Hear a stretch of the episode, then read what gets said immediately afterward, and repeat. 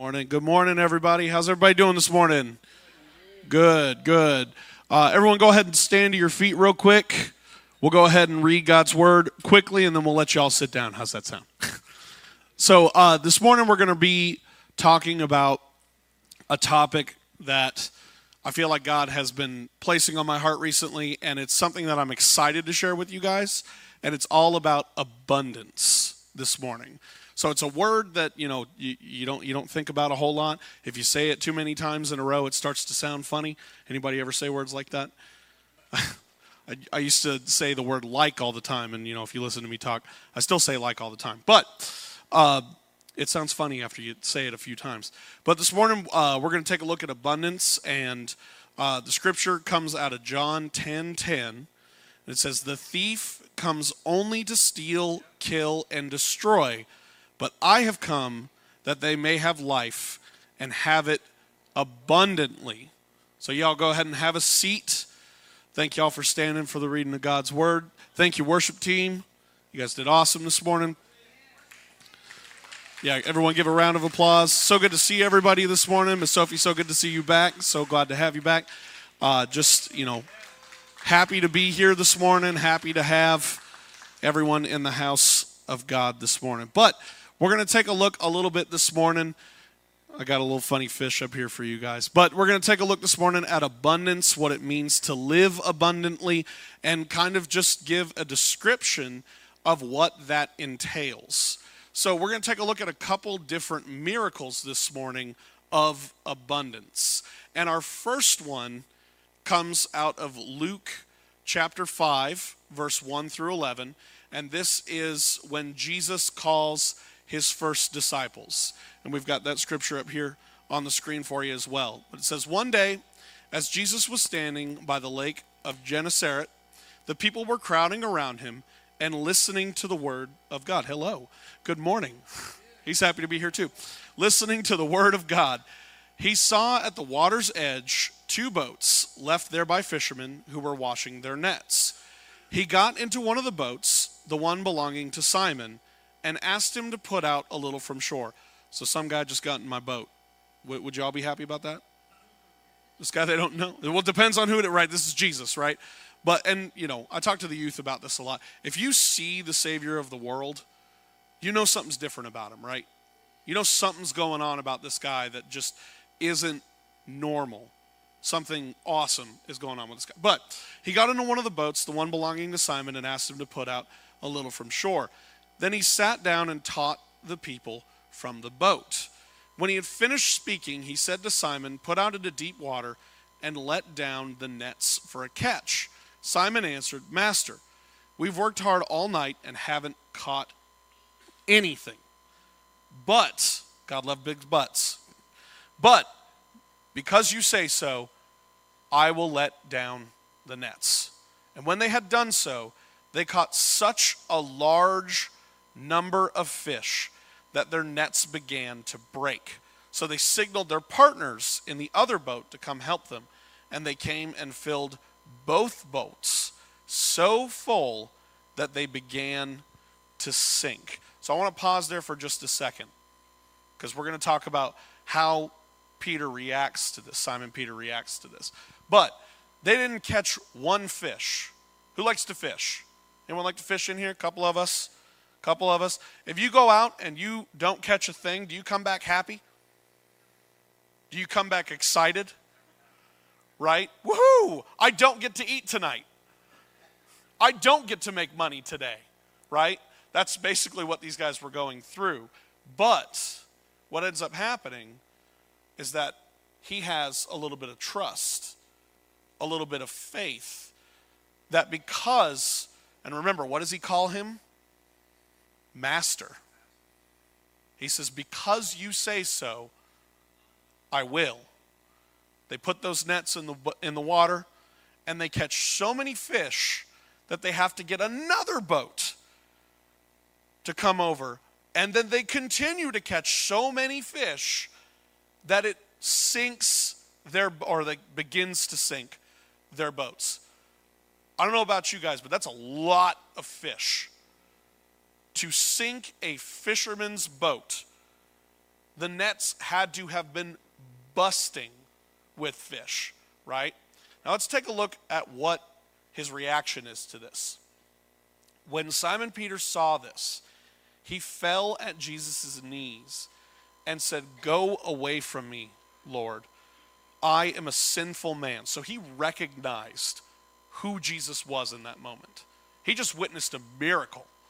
He just saw, you know, it was kind of a weird miracle. He just caught a bunch of fish. It's just what he's used to doing.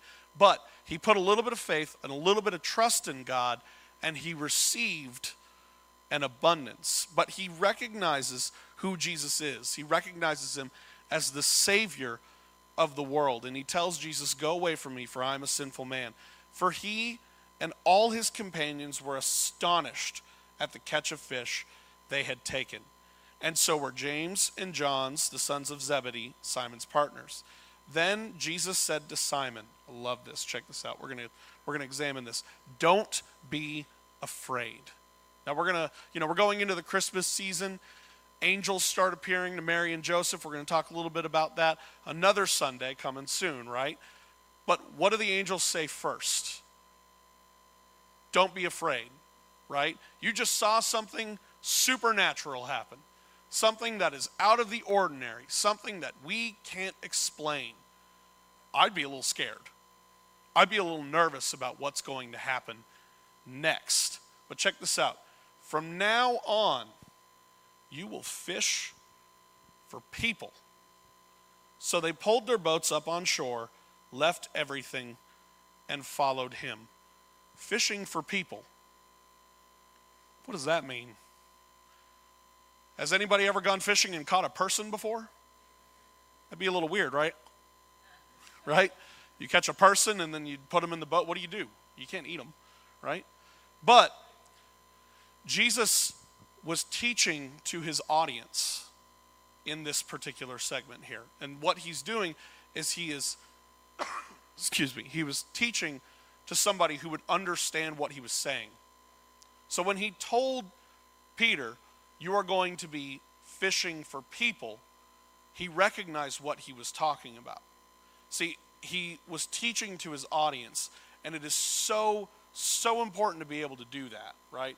Now, I'm the youth pastor, so t- sometimes I get up here and I've got silly examples, and I, you know, kind of walk around the stage and I, you know, do weird things like that that Pastor Chad doesn't normally do, right? But I also got to know my audience. And I know that when I'm talking to the youth, you got to do some silly things in order to get their attention a little bit, right? So when Jesus was talking to Peter here, he said, You're going to fish for people. And he knew exactly, exactly what that meant. So, knowing your audience and specifically teaching to your audience, and this goes for all of us, not just people who are up here, right? When you're at work, when you're telling people about Jesus, when you are talking to people about how He has changed your life, you got to know your audience. You got to be able to make analogies like this is very similar to X, Y, or Z, whatever it is, right? Students, I talk a lot about passion. I talk a lot about fire. I talk a lot about how he is going to revolutionize your life. And for adults, it's, it's true for you too. But these students need radical change. They want to change exponentially, not just a little bit.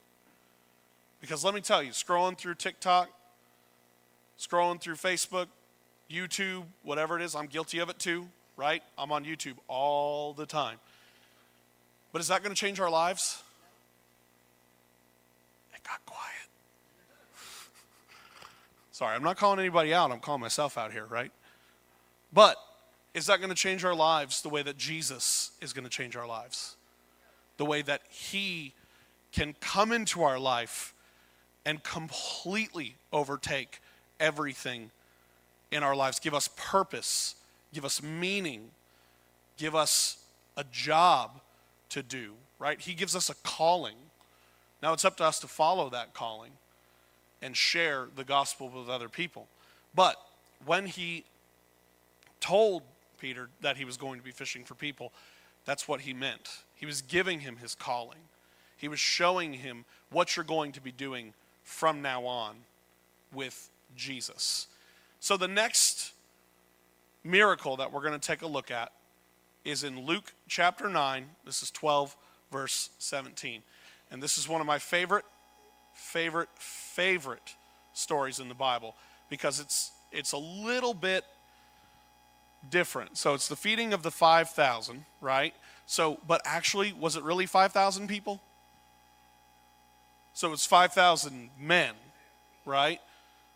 But when men went to go listen to Jesus, you think they took their families? If you know that the Savior of the world has come and you want to go hear him teach, oh, Whitney, the boys, my parents, everyone, we're packing them up. Boom, we're on the hillside. So, really, it was probably more like 15,000 people. But the Bible just mentions 5,000 men. So, let's take a look at this. It's one of my favorite stories, and we'll get to it in just a second why. When the apostles returned, they reported to Jesus what they had done. Then he took with them them with him, and they withdrew by themselves to a, a town called Bethsaida. But the crowds learned about it and followed him. He welcomed them and spoke to them about the kingdom of God and healed those who needed healing. Because Jesus didn't just come and say, God loves you, deuces, I'm out. What Jesus did was he came, he delivered the gospel, which means good news, and then he also he invested in the people. He spent time with them. He ate meals with them. He healed them from their sicknesses. It's so important that we recognize that Jesus took time out of his ministry. Does anybody know how long his earthly ministry was?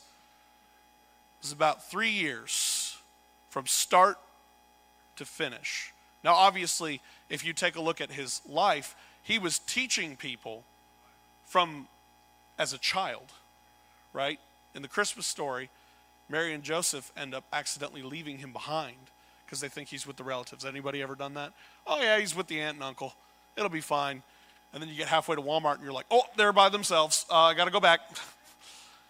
Uh, but what we've got here is someone who's been teaching his entire life. It's not just those three years, but in those small three years that he had, from the beginning of his ministry to his death on the cross and his resurrection, he took time to invest in people.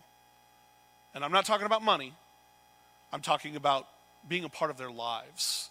See, Jesus didn't go to like the Marriott and stay in the hotels. Jesus didn't go to, you know, Vegas and stay in the, uh, the Bellagio or anything, you know, expensive. Where did he crash? Where did he sleep? He spent time in people's houses. People accepted him into their homes. He broke bread with them. He prayed for them. He healed them. It's one of my favorite things about Jesus' ministry is that it was entirely relational. And that means that he spent time building those relationships with people and loving people. But, verse 12, let's get back to it. Late in the afternoon, the twelve came to him and said, Send the crowd away so they can go to the surrounding villages and countryside and find food and lodging because we are in a remote place here. He replied, this is one of my favorite responses, you give them something to eat.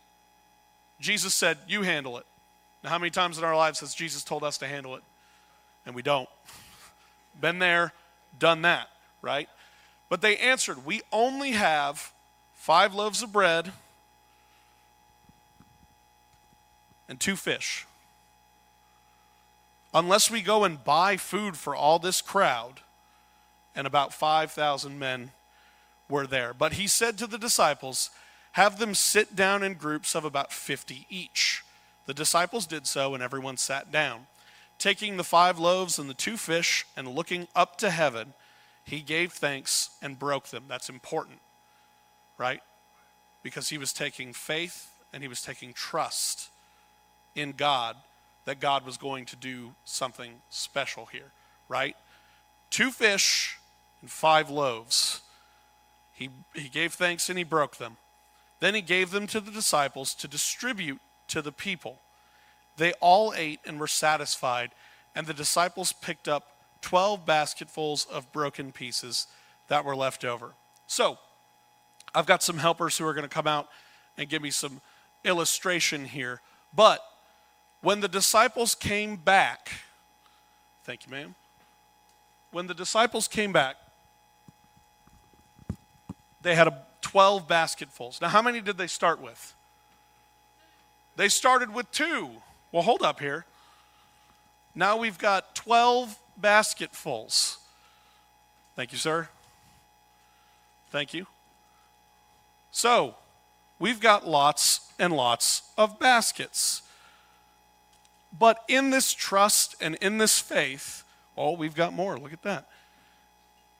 We have giving thanks to God, and we have an abundance. We have an overflow of His love, of His grace, and of His taking care of us. Y'all see how many baskets are up here now? They're still coming. They're still coming. We've got baskets on baskets on baskets on baskets. Thank y'all so much. Do we have any more? Is that good? Yeah, that's plenty. Awesome. But I look ridiculous, don't I, holding all these baskets? But the thing is, is that there was trust and there was faith put into feeding the 5,000 people. And God came through. God gave, yes, we have one more. God gave them an abundance. So, this is also important because this is the only miracle that is recorded in all four Gospels. Did y'all know that? Fun fact. Pop up video, right? While we're teaching. But, you know, uh, this is the only miracle that is recorded in all four Gospels. And specifically in Scripture where there's repetition, that means that something is important. That means that something is extremely, extremely important. And this miracle with the baskets, this overflow, this abundance is important for us to note. It's important for us to see. Now, we're going to take a look at one more one more example here. And this isn't necessarily a miracle, but it is an understanding thing. And this has to do with the Pharisees. Now, does anybody know what the Pharisees' job was? Where they worked? They worked in the church. They were the higher ups in the church. So when Jesus came and he started introducing himself as the Messiah, they were like, eh, I don't know about that. See, our scriptures say that the Messiah is still coming. And Jesus said, I am who you say I am. I am he. I am the Messiah. But they didn't believe him. And so what they did was they tried to catch him on just about everything they could to show people that, nope, he's not really who he says he is. But do we know he is? 100%. Because he died on the cross, he rose again on that third day, and he conquered sin, death, and evil for all time. Now, I want us to really hone in on this scripture because this is so important for our lives today. Okay? But we're in John chapter 10, verses 1 through 11. All right, there we go. Very truly, I tell you, Pharisees, anyone who does not enter the sheep pen by the gate, but climbs in by some other way, is a thief and a robber. The one who enters by the gate is the shepherd of the sheep. The gatekeeper opens the gate for him, and the sheep listens to his voice. He calls his own sheep by name and leads them out. When he has brought out all his own, he goes on ahead of them, and his sheep follow him because they know his voice. I love that. I love that. I love the idea of that. You know when God's speaking to you, right? You know his voice. Something intrinsic inside of you tells you, ooh, that's God. You ever been in a situation where God just takes care of it? And you're just like, there's no other way no other way other than him, right? So cool. But we know they know his voice. His sheep know his voice. But verse 5, but they will never follow a stranger. In fact, they will run away from him because they do not recognize a stranger's voice. Verse 6, Jesus used this figure of speech, but the Pharisees did not understand what he was telling them. they're sitting there going, Why is this guy talking about sheep? What, what is he talking about? You guys ever been in a meeting at work and you're like, What, what is going on here? Like, for real. Like, what is this guy talking about? Is he for real? Is he serious? Jesus is talking about sheep. Is he for real? Therefore, Jesus said again, verse 7 Very truly I tell you, I am the gate for the sheep. All who have come before me are thieves and robbers, but the sheep have not listened to them. I am the gate. Whoever enters through me will be saved. They will come in and they will go out and find pasture.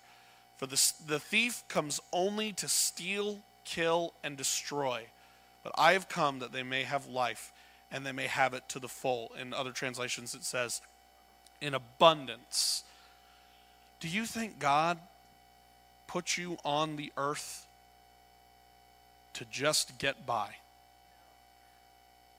I ask my students that a lot, right? I teach sixth grade. I ask them a whole lot. Guys, do you just, do you, do you think you're here to just get by? I want you to ponder that for a second. Are we here to just, eh, just got to get through this week? Or are we here to live life in abundance to the full? Because Jesus did not die on the cross for us to just get by. Jesus did not rise again on that third day for us to just make it. For us to slide by by the skin of our pants, skin of our teeth, whatever it is. You know what I'm talking about. Guys, He died for us so that we can live life to the fullest.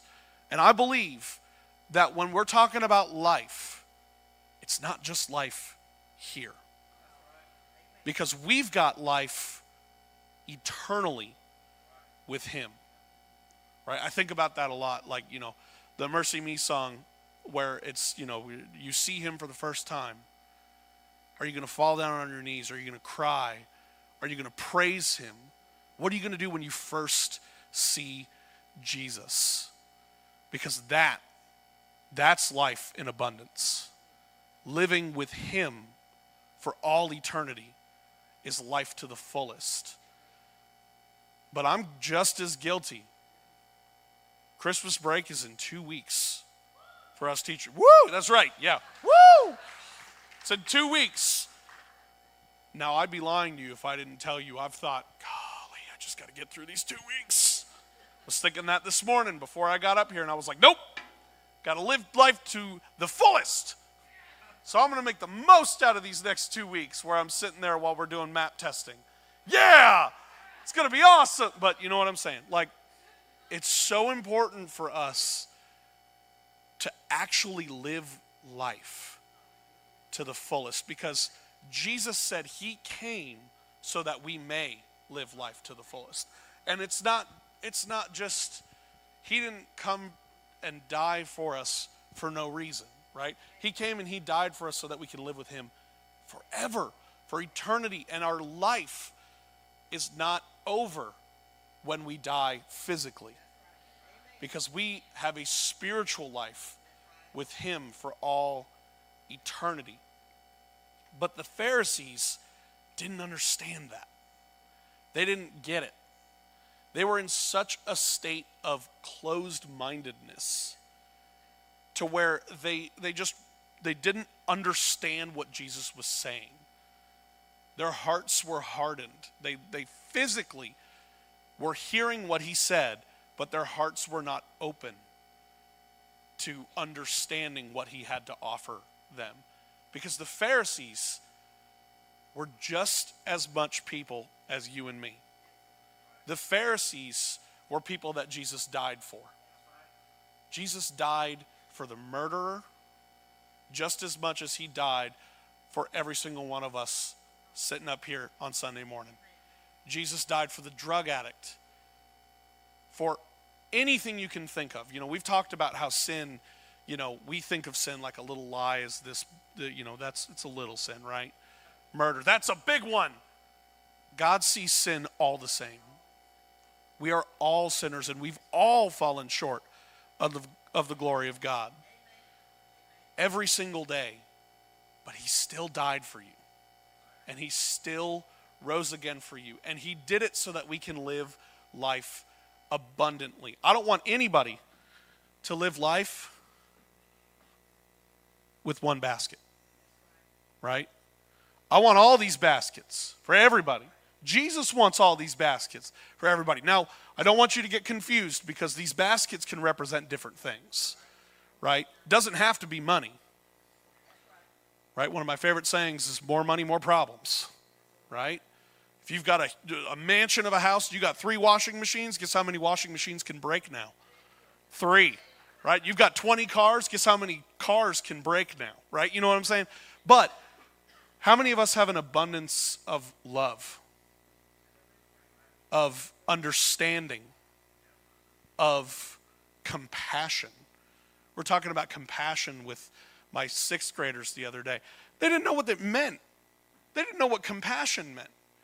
Caring for people, loving people, understanding them. How about an abundance of listening? Ooh, that's my problem. I like to talk. I really like to talk. We might be here for another hour because I like to talk so much. No, I'm just kidding. But an abundance of understanding, listening to people. When they come up to you and they have a problem, maybe they just want to hear or they want you to hear them. They don't want to have six or seven different, oh, well, maybe you could do this, maybe you could do that. But I really want us to focus on having that abundance of love, of caring for each other, of living life to the fullest. Because when you live life to the fullest and you've got Jesus in your heart, people notice. They say, wait a minute. You know, they're, they're over here with their one basket. And they look at you, and you got so many you can't even carry them. Because you are overflowing in spirit, in love, in just in Jesus, right? It's like the empty cup thing. Jesus is pouring into your cup so much that it's overflowing. Now, we've got over, an overflowing of baskets here this morning instead of water. But people notice there's something different about him. And they want it, they're hungry for it. And all you've got to do is share Jesus with them. Oh, Dave, that's a little scary. What if they don't like me anymore? What if you know, they were brought up in a different kind of household that religion is just they want your money, right? Or they're going to get me involved and then I'm going to have to volunteer. And I just don't want to give up that much of my time, right? Or, ooh, I don't know. Wednesdays and Sundays, we got football on Sundays. I don't want to have to miss part of a game because I got to be at church, right? But what do you guys think is more important, Jesus or football? I'm going to ask that again. What's more important, Jesus or football? There we go. All right. I know we got a lot of Carolina fans in here, a lot of Clemson fans, but guys, if we could fill stadiums with people pouring out their love for Jesus, ooh, that would be amazing. If we could give as much as we do to, you know, not just money, but time, energy to Jesus as much as we do. And it's not just football, right? I don't, I don't like football, but I like video games. I like comic books. I like movies, all these different things, right? How much energy am I investing into those that I could be pouring more into my family, my kids? Man, I think about uh, that all the time sitting there watching YouTube, and he's, you know, Mason walked up to me with his with his little Bible the other day, his children's Bible, and he said, "Daddy, will you read me a Bible story?" And I said, "In a minute." And then it hit me, and I started crying. I was like, mm. I just pushed away an opportunity to invest in my kid through Jesus because I wanted to watch a YouTube video that I don't even remember. Hmm. Hits me. Hits me right here. Ron, you can come on. I'm sorry. I meant to call you like 10 minutes ago. I told y'all I like to talk. I'm sorry, it happens, but when you've got an, an abundance, you got a lot to talk about, right? So, we don't want to just make it by. We don't want to just live life in a way that we're just barely making it. We have to be able to, just like what we've seen with the fish, with the, with the baskets, with the loaves and the bread, when you place your trust, your hope, and your faith in Jesus, He's going to bless you with an abundance. Now, again, it might not be money, it might not be what you want it to be in, right? But He's going to radically change your life.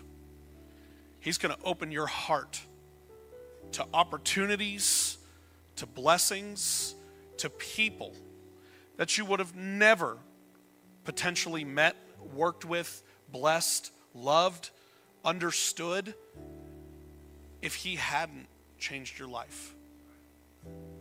He loves you. If there's nothing else you get out of today, Jesus loves you. He loves you enough that he was nailed to a cross. He died on that cross. And on that third day, he rose. And he told Satan, You're done. You've lost. You get nothing. You lose. Good day, sir. It's one of my favorite Willy Wonka quotes, but still, it's so important. He loves you. He placed you inside your mother's womb, knowing who you are. Before you were ever who you are, He said, This one, this is my child. And I love them. And then He placed you in your mother's womb, and you are here today. So I encourage you, I challenge you to not just get by, to live life to the absolute fullest, because that's what Jesus came to do. And remember, it's not just life here on earth. You know, Billy Graham famously said, This is not my home. Home is heaven. I'm just passing by. But know Jesus today. Understand him today. Know that he loves you, he cares for you, and that he died for you. So we're going to go ahead and open up our altar. If you want to come talk to him, I invite you to do so. But just know him and understand his love for you. Y'all come.